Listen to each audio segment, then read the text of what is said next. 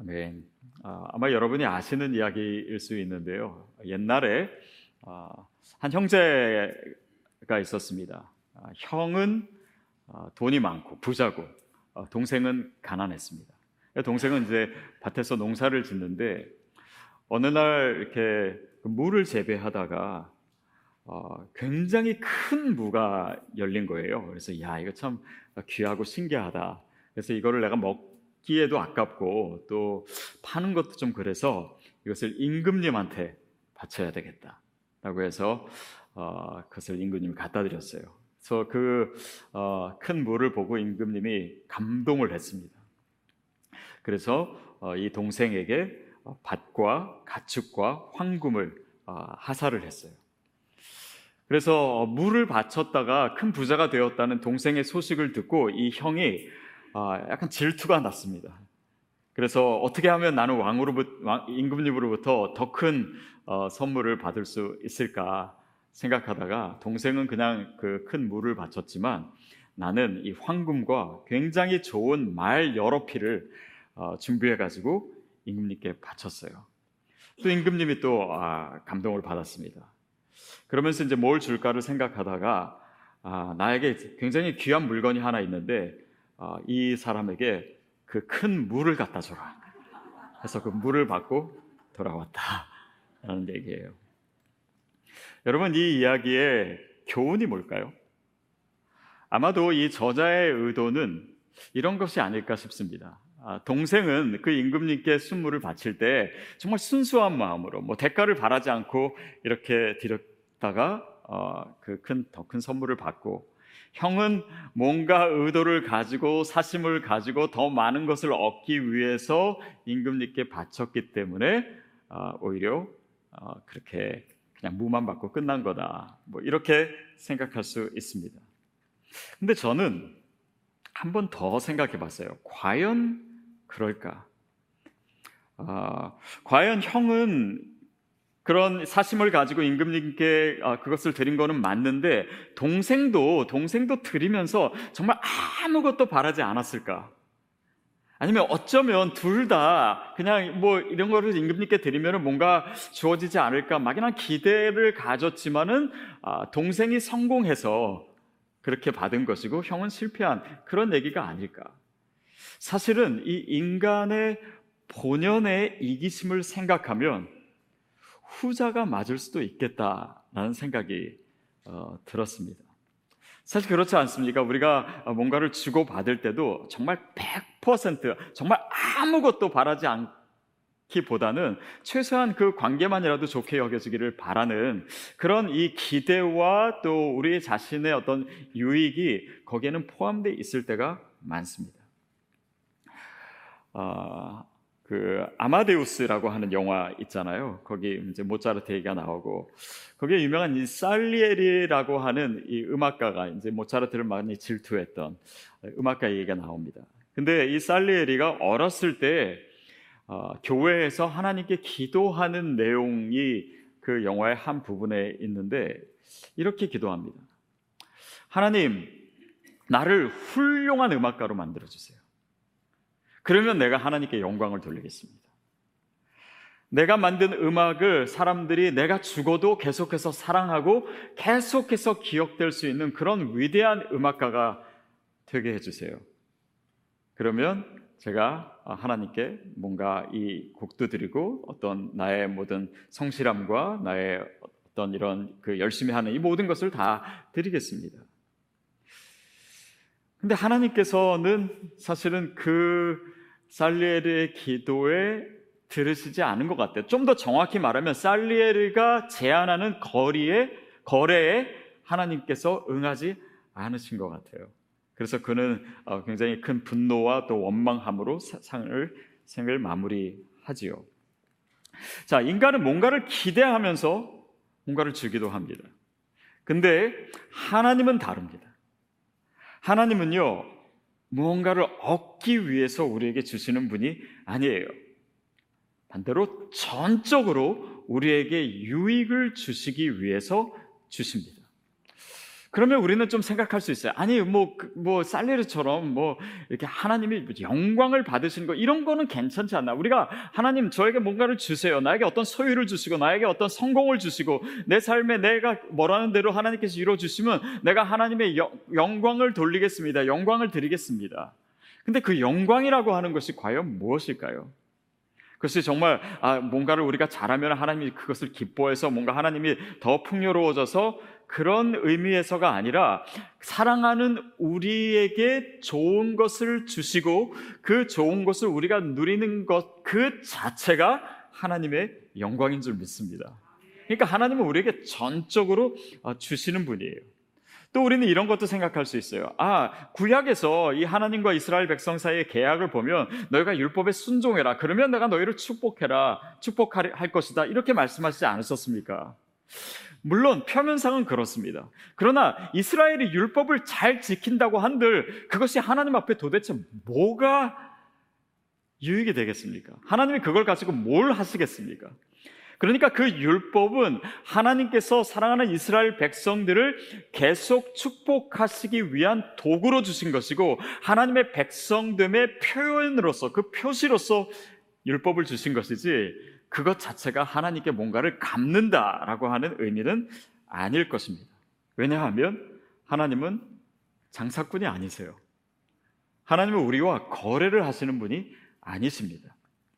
그것을 오늘 본문이 얘기하고도 있는데요. 우리 11장 35절, 36절 말씀 같이 읽겠습니다. 시작. 누가 주께 먼저 드려서 갚으심을 받겠느냐? 이는 만물이 주에게서 나오고 주로 말미암고 주에게로 돌아갑니다.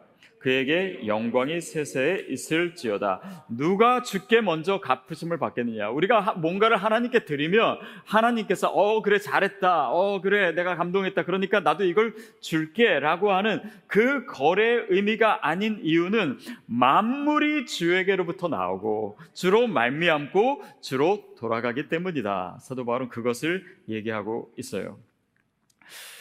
그 증거 중에 하나님은요. 사실은 악인에게도 베푸십니다. 하나님께 뭔가를 하지 않은 그런 자에게도 베푸세요. 심지어는 은혜를 모르는 자에게도 베푸십니다. 은혜를 받고 하나님께 뭔가를 받아도 그냥 자기 마음대로 다 써버리는 사람들. 그리고 남과 나누지도 않는 그런 사람들에게도 하나님은 은혜를 베푸세요. 결국 우리가 하나님께 드리는 것은 사실 아무것도 없습니다. 우리는 아, 이렇게 생각해요. 하나님께서 나를 구원하셨기 때문에 내가 믿음을 드린다. 믿음을 드린다. 여러분, 우리가 물론 그렇게 표현할 수는 있지만 엄격하게 말하면요. 믿음은 뭔가를 드리는 것이 아니면 만약에 드리는 것이 된다면 그건 하나의 공로지요. 그렇죠? 믿음이란 사실은 내가 받은 것에 대해서 나에게 아무 공로도 없습니다라고 하는 것을 인정하는 것입니다.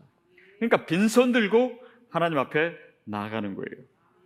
그래서 믿음이라고 하는 것은 나에게 주시는 그 하나님과 받는 내가 갖게 되는 그 관계의 방식을 얘기하는 것이지 내가 뭔가를 하나님께 드리는 것은 아닙니다. 또 우리가 사실 받은 것은요 다 하나님으로부터 주어진 것이에요. 그렇죠. 받지 않은 것이 없습니다. 우리의 소유도 그렇고, 우리의 어떤 뭐 경력도 그렇고, 내가 가진 시간도 그렇고, 심지어는 내가 정말 주님께 뭔가를 드린다고 해서 노력하고 있는 이 모든 마음과 여건마저도 하나님께서 주신 것입니다. 더 나아가서 나의 생명도 하나님께서 주신 것입니다. 나의 존재 그 자체도 나의 일생 자체도 하나님께서 주신 거예요. 근데 뭘 우리가 하나님께 갚는다, 뭔가를 다 드린다라고 할 수 있겠습니까? 심지어 우리가 나 자신을 주님께 드린다고 해도 나 자신 또한 하나님으로부터 받은 것입니다. 그것을 고린도전서 4장 7절에서 사도 바울은 이렇게 얘기하고 있습니다. 함께 읽겠습니다. 누가 너를 남달리 구별하였느냐 내게 있는 것 중에 받지 아니한 것이 무엇이냐? 내가 받았은즉 어찌하여 받지 아니한 것 같이 자랑하느냐? 우리가 가지고 있는 중에 받지 않은 것이 무엇이냐? 그리고 또한 하나님은요 받지 않으셔도 돼요. 왜냐하면 그분은 안 가지신 것이 없는 분이기 때문입니다. 그분은 모든 것을 가지신 분이에요. 우리가 좀 더 드린다고 해서 하나님이 더 부자가 되고 우리가 덜 드린다고 해서 하나님이 가난하게 되시는 분이 아닙니다. 하나님은 온 우주를 가지신 분이에요. 자, 근데 그래도 뭔가 하나님께 드려야 된다면 우리가 드릴 수 있는 것이 기쁨이 아닐까? 저는 그런 생각을 어, 해봤습니다. 근데 그것조차 사실은 어, 이렇게 생각돼요. 하나님은요, 이미 기쁨이 충만하신 거예요. 그러니까 우리가 기쁨 을 드린다라고 했을 때 내가 어떤 기쁨이란 걸 내가 가지고 있고 그래서 하나님께 없는 이 기쁨을 내가 드린다라고 하는 의미가 아니라 나에게 있어서 하나님이 나에게 주신 은혜와 좋은 것이 있을 때 내가 그것을 기뻐하고 내가 그것을 누리는 그 자체를 기뻐하시는 거잖아요. 왜냐하면 하나님은 우리를 사랑하시기 때문에. 그러니까 그 기쁨의 원인이 거기서 보면 나에게 있는 것이 아니고 그것 또한 하나님께 있는 거예요. 저희 막내딸이요 최근에 음, 자기가 뭐가 소질이 있는지 좀 알고도 싶은데 어, 제가 그림 그리는 걸 좋아하니까 디자인을 어, 그래픽 디자인을 그냥 한번 배워보고 싶다라는 거예요. 그래서 어, 한번 해보고 싶다는데 그것까지 못하게 할 수가 없어서 어, 그냥 하라고 했습니다. 그랬더니 어, 랩탑이 필요하대요. 그것도 그냥 싼 거는 아니고 비싼 게 필요. 하대요. 그래서 저는 그냥 한번 해보는 거라 해서 굉장히 가볍게 생각했는데 뭐 학원비에 또 뭐 랩탑에 어 뭐 이렇게 그 사줬어야 됐습니다. 근데 그것을 사주면서 제가 이 아이에게 뭔가를 바랬을까요? 안 바랬을까요? 사실 바라는 것은 없었습니다. 근데 어, 한 가지 그냥 보고 싶은 건 있었어요. 뭐냐면 이 아이가 처음에 이 새 랩탑 노트북을 받았을 때 기뻐하는 모습 그걸 보고 싶었어요. 그래서 어, 그 선, 그게 이제 도착했다는 말을 듣고 이제 그 같이 열어보자고 제가 그랬고 그래서 이 아이가 이제 이것을 하나씩 하나씩 어, 이제 뜯었어요. 그러면서 wow wow 몇 번 그러더라고요. 아니 내가 wow 소리 몇 번 듣자고 이거를 다 해준 건 아니, 아니잖아요 사실은. 근데 하여튼 그 자체 그거를 어, 보는 것이 즐거웠고 그래서 그 모습을 제가 cell phone으로 어, 찍기도 했습니다. 자 근데 그냥 그 기쁨 자체도 사실은 제가 뭔가 답례로 요구한 것은 아니었어요. 그런데 더 생각해 봤습니다. 내가 이 아이에게 이 선물을 사주면서 내가 원하는 것이 뭐가 또 있나? 라고 했더니 답례는 아닌데 이 랩탑을 아이가 잘 사용하기를 바라는 마음이 있더라고요. 다시 말하면 이 랩탑의 목적에 맞춰 사용하는 거예요. 이것을 맨날 유튜브 보고 게임하고 이런 데 사용하는 것이 아니라 저희가 공부하는데 디자인을 배우는데 잘 활용되기를 어, 바랬던 것입니다. 왜냐하면 그것이 그것의 목적이기 때문에. 자, 오늘 본문 말씀에 모든 것이 하나님께로 왔고 그로 말미암았다고 또 그에게로 돌아간다고 했습니다. 자, 이 모든 것이 주님께로부터 오지 않은 것이 없는데 그러면 과연 하나님이 답례가 아닌 우리에게 원하시는 것이 무엇일까요? 그게 바로 12장 1절 말씀입니다. 같이 읽을게요. 그러므로 형제들아 내가 하나님의 모든 자비하심으로 너희를 권하노니 너희 몸을 하나님이 기뻐하시는 거룩한 산 제물로 드리라. 이는 너희가 드릴 영적 예배니라. 자, 모든 것이 하나님께로부터 왔으니까, 자, 그러니까 너희가 갚아야 된다. 너희 삶으로 갚아야 된다라가 아니라 그 모든 것이 주께로 왔는데, 그러므로, 여기서 그러므로는 우리가 받은, 하나님께로 받은 그 모든 은혜의 목적을 얘기하는 것입니다. 왜냐하면 이 선물이라고 하는 것은 그 목적과 관련이 있기 때문이에요. 여러분, 하나님이 우리에게 주신 구원, 하나님이 주신 은혜, 하나님이 우리에게 허락하신 이 모든 것은요, 크게 두 가지 목적을 가집니다. 다시 말하면 이중적인 목적이에요. 첫 번째는요, 그냥 나를 위해서 주신 겁니다. 나의 유익을 위해서, 나의 생존을 위해서, 나의 번성을 위해서, 하나님께서 나를 축복하시기 위해서 주신 거예요. 그것 자체가 목적입니다. 그런데 거기에 따른 또 다른 이중적인 목적은 뭐냐면 그것을 나에게 주심으로 또한 다른 사람의 유익을 위해서 사용하기를 원하시는 것입니다. 자, 그러니까 나에게 그 선물을 주신 이유에는 그 목적에는 그것이 전적으로 나에게만 있는 것이 아니라 나를 통해서 다른 사람에게 그 유익이 흘러가는 것까지를 원하시는 겁니다. 성경에 보면요. 하나님께서 우리를 복 주실 때 항상 이 두 가지를 같이 얘기하세요. 아브라함을 부르셔서 내가 내게 복을 주겠고 그랬죠. 아브라함이 어, 하나님의 선택을 받아서 하나님의 그 놀라운 계획 가운데 서게 되었습니다. 하나님의 아브라함을 향한 그 축복이 이스라엘 백성을 향한 축복입니다. 근데 거기서 끝나는 것이 아니라 너희가 복을 받고 네가 그 복을 받고 너는 복의 근원이 되어라. 너는 복이 되어라 라고 하는 것은 네 자신이 너의 삶 자체가 누군가를 위한 복이 된다. 그리고 그것이 내가 누리게 될 복과 연결되어 있다. 그 복에 함께 의미로 포함되어 있다라고 하는 것입니다. 그래서 어, 마틴 루터는 그의 책 그리스도인의 자유라고 하는 책에서 이렇게 표현합니다. 같이 읽어볼까요? 좋은 것들이 그리스도에게로 흘러나와 우리 안으로 흘러 들어오고 있다.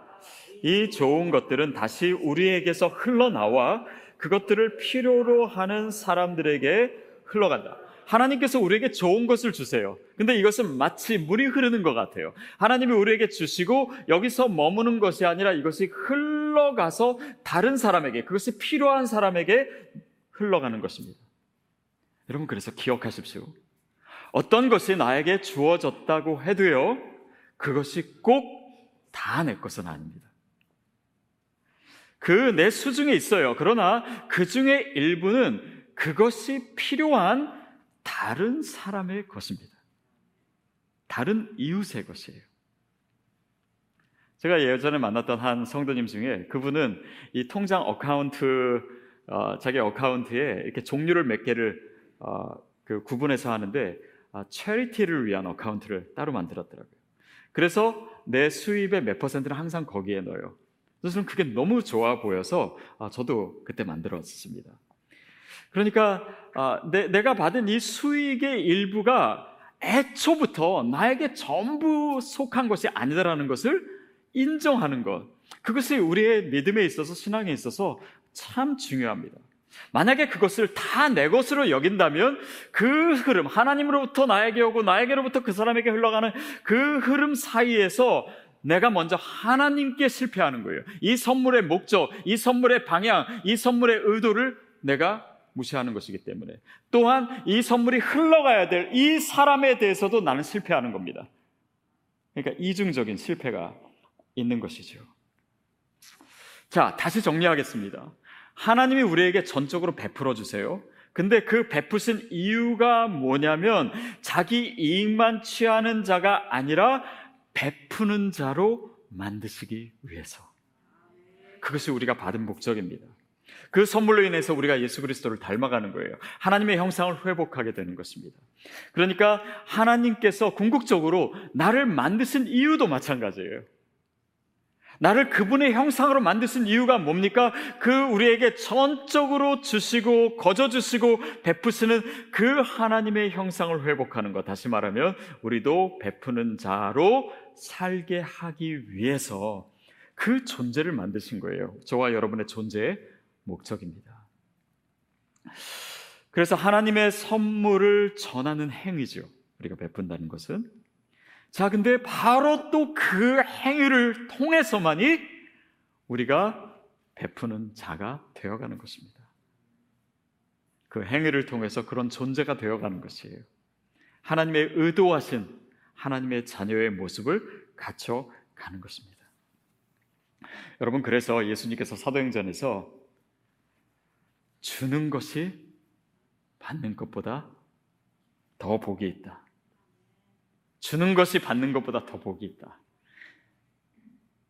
그 이유가 바로 거기에 있습니다. 거기에 하나님의 목적이 있기 때문에, 우리의 존재의 목적이 있기 때문에, 하나님이 우리에게 선물을 주신, 우리에게 주신 그 목적이 거기에 있기 때문입니다. 나치가 아, 프랑스를 점령했을 때 많은 유대인들이 학살을 당하고 또 어, 어려움에 처했었습니다. 그때 어, 뭐 다른 나라에서 그랬지만 이 프랑스 지역에 어, 그 상, 상공이라고 하는 지역에 있는 그 위그노들 그러니까 뭐 그 당시 크리스천들이었죠. 개신교 크리스천들이 유대인들을 숨겨줬습니다.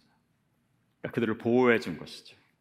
사실 그냥 그냥 보호해 준 것이 아니라 만약에 그들을 보호해 줬다가 발각되면은 자신들마저 죽을 수 있는 그런 어, 어려운 일이었습니다.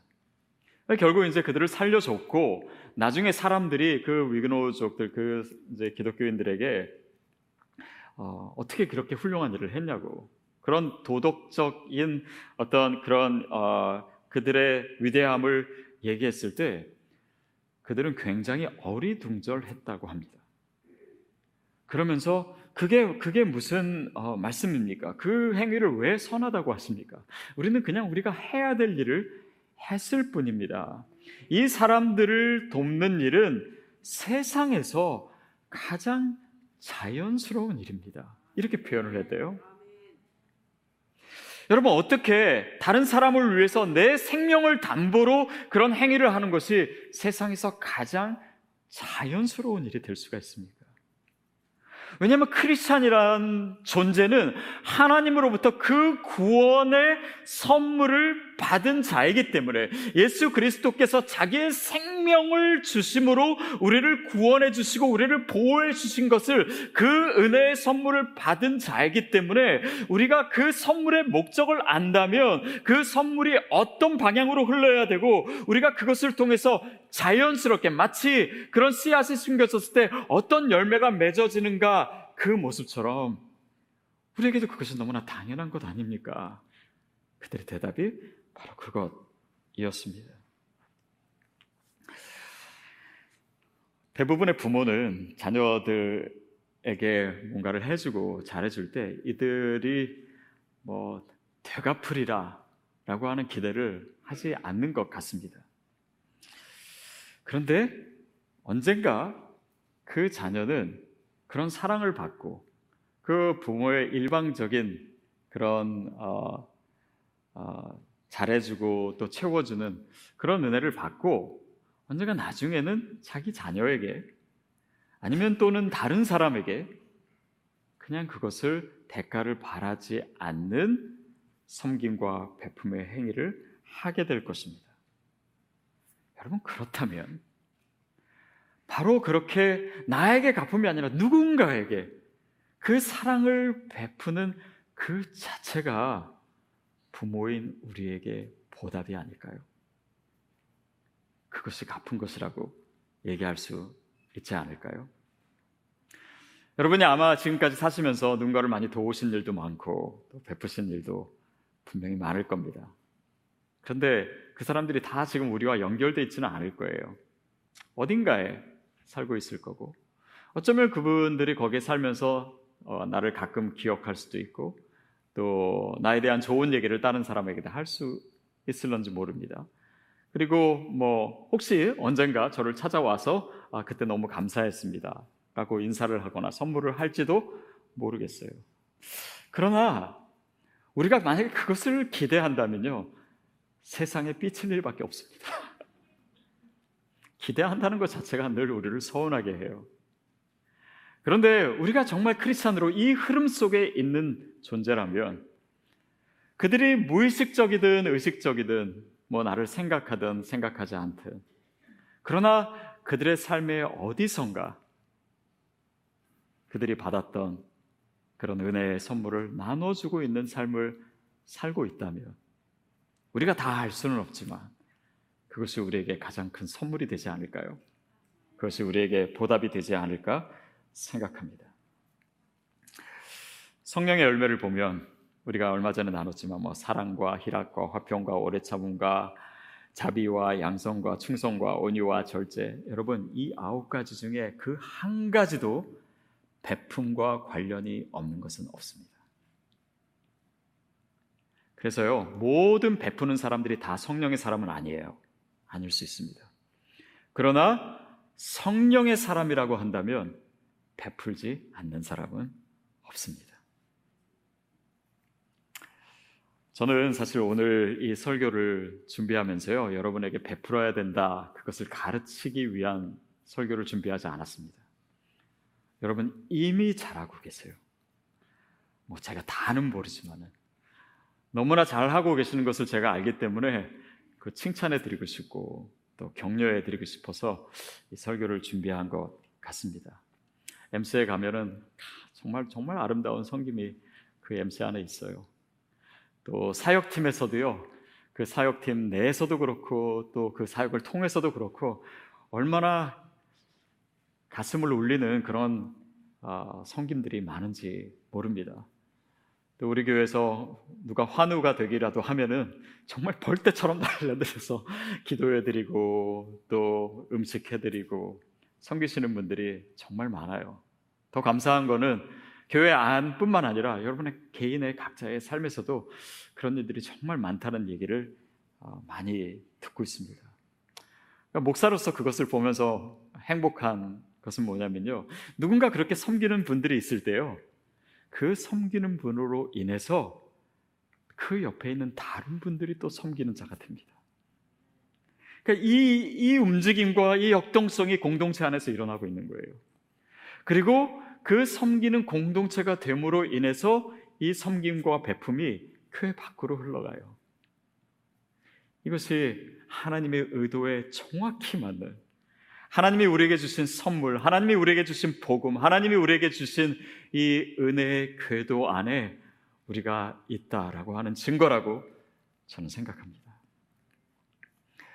음, 벌써 한 2년 됐죠. 팬데믹 막 시작되고 그때 뭐 교회도 어려웠지만 우리 성도님들의 삶도 어, 사실은 어려움 당하신 분들이 아마 많으셨을 겁니다.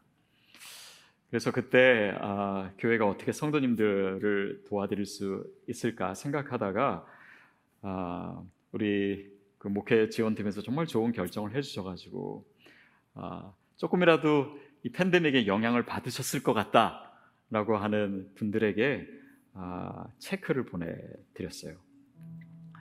그래서 성도님들이 막 교를 받고 되게 어, 그때 감동을 받으셨던 것 같습니다. 근데 그러다가 한 번은 어느 성도님에게 저에게 문자가 왔어요.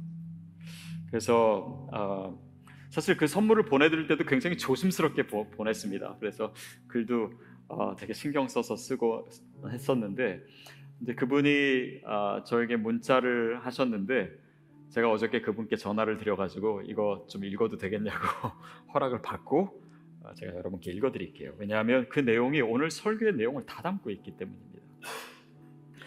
목사님 안녕하세요. 저는 누구 누구입니다. 제가 전화를 드려야 하는데 감정이 컨트롤되지 않을 것 같아 용기가 없어 카톡으로 인사드립니다. 오늘 아무 생각 없이 메일 박스를 열었는데 제게 편지와 체크가 와 있어서 정말 놀랐습니다. 요즘 다른 힘든 분들도 너무나 많은데 제가 이걸 받아야 하는지 모르겠네요. 근데 편지를 읽어 내려가는데 주님이 저에게 말씀하시는 것처럼 전해져서 정말 눈물이 멈추지가 않았어요. 목사님, 저에게 지금 가장 필요한 건 가족이었는데 아버지가 보내주신 선물 같아서 그냥 아무 생각 없이 감사합니다, 감사합니다, 감사합니다. 그것만 계속 말하고 있네요. 제가 할 수 있는 최선으로 전심으로 사랑하겠습니다. 제가 받은 은혜를 더 많이 이웃에게 나누겠습니다. 주님이 원하시는 것이 제가 더욱 힘내고 더욱 사랑하는 것임을 다시 한번 확인하게 되었습니다. 하나님 사랑하고 목사님 사랑하고 시드교회 사랑합니다. 이렇게 문자를 보내신 거예요. 그래서 제가 짧은 답을 썼습니다. 제가 받을 인사는 아니지만 집사님께 주님의 사랑이 전해진 것 같아 제가 너무 기쁘고 감사하네요. 그렇습니다, 집사님. 우리가 한 가족이지요.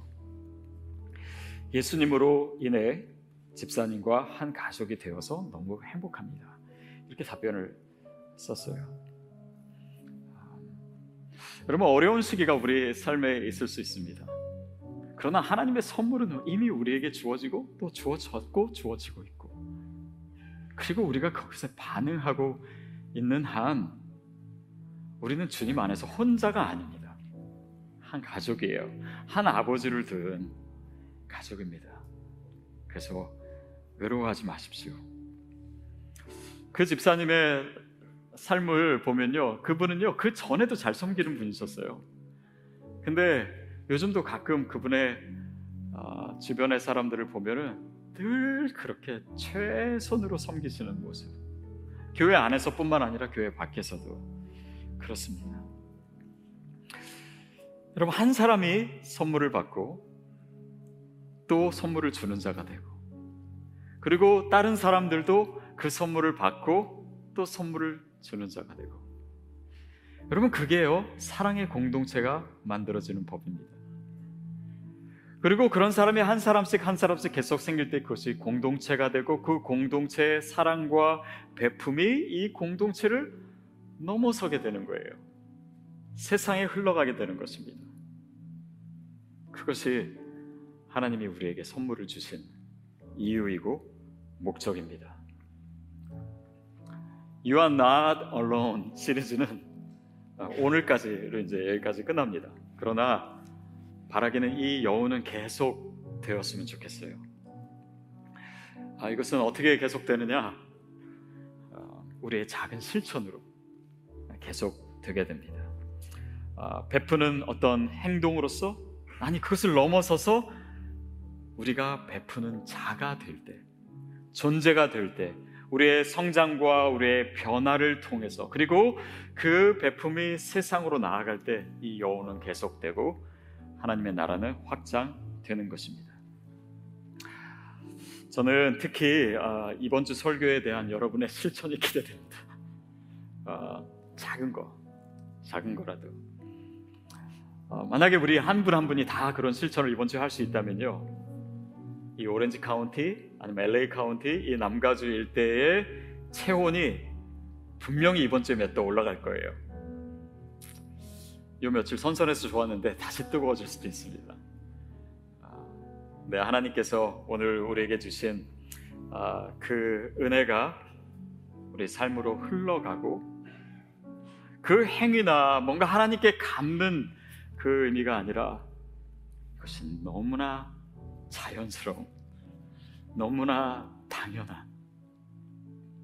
그래서 오히려 세상 사람들이 그 우리의 반응과 또 우리의 삶에 오히려 더 놀랄 수 있는 그런 삶이 또 그런 공동체가 되었으면 좋겠습니다.